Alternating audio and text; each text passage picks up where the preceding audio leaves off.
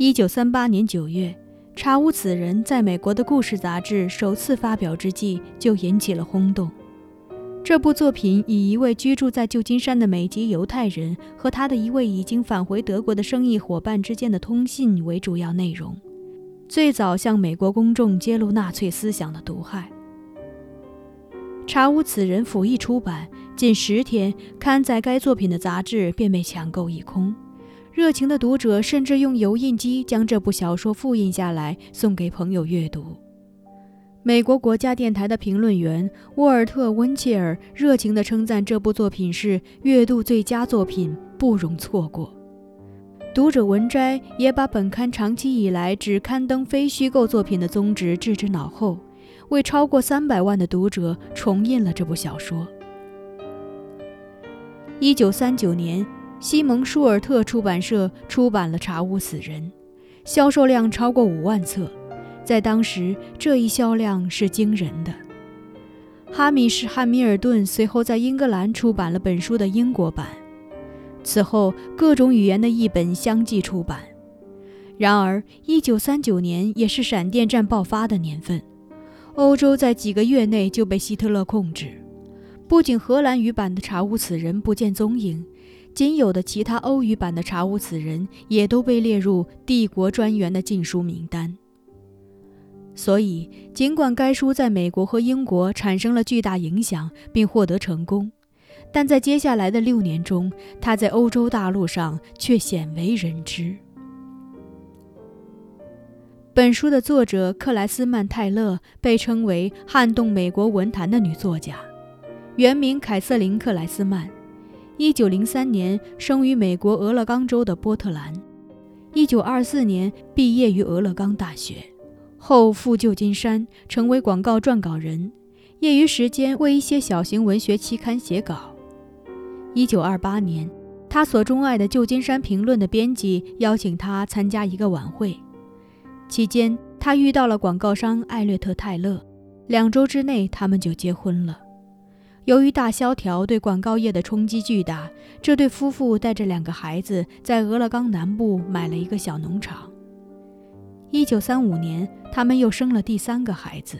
他们把这段靠种田和淘金为生的日子称作“靠土吃土”。一九三八年，他们搬到纽约，艾略特当编辑，凯瑟琳完成了《查无此人》的写作。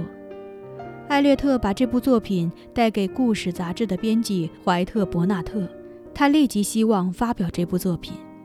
他和艾略特认为这个故事充满力量，如果把它置于一个女性的名下，则显得不相称。于是给凯瑟琳取了一个笔名克莱斯曼泰勒。他接受了这个名字。由于《查无此人》获得了巨大的成功，这个名字被他终生使用。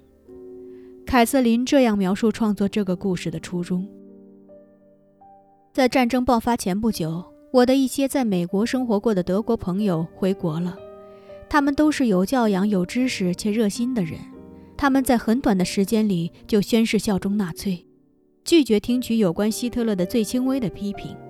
在重返加利福尼亚期间，他们在街头遇见了一个亲密的老朋友，他是犹太人。他们不和他说话。当这位犹太朋友伸开双臂来拥抱他们的时候，他们居然转身背对着他。怎么会发生这种事情？凯瑟琳大惑不解。是什么改变了他们的心？是什么让他们走到了如此残酷的地步？这些问题在我心中萦绕不去，难以释怀。我所认识且尊敬的这些人会受到纳粹思想的荼毒，沦为纳粹分子，这简直令人难以置信。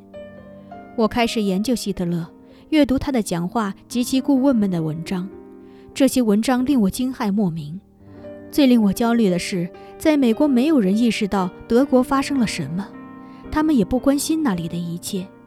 一九三八年，美国的孤立主义运动势力强大。政治家声称欧洲的事物与美国无关，德国很好。查尔斯·林白从德国回来后，甚至说那里的人民多么美好。但一些在德国学习的学生却说出了纳粹暴行的真相。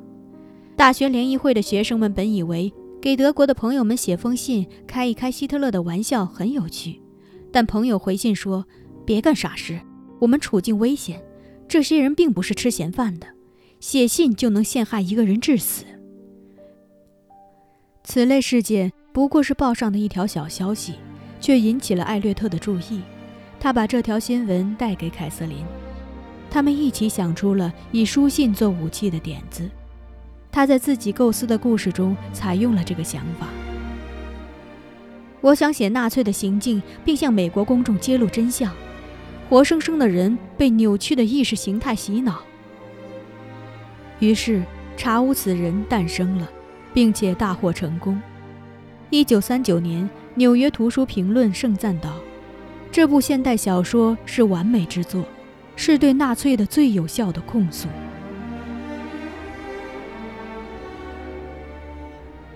欢迎收听美籍犹太作家凯瑟琳·克莱斯曼泰勒的作品《查无此人》，译者张林，播讲人菊与纸。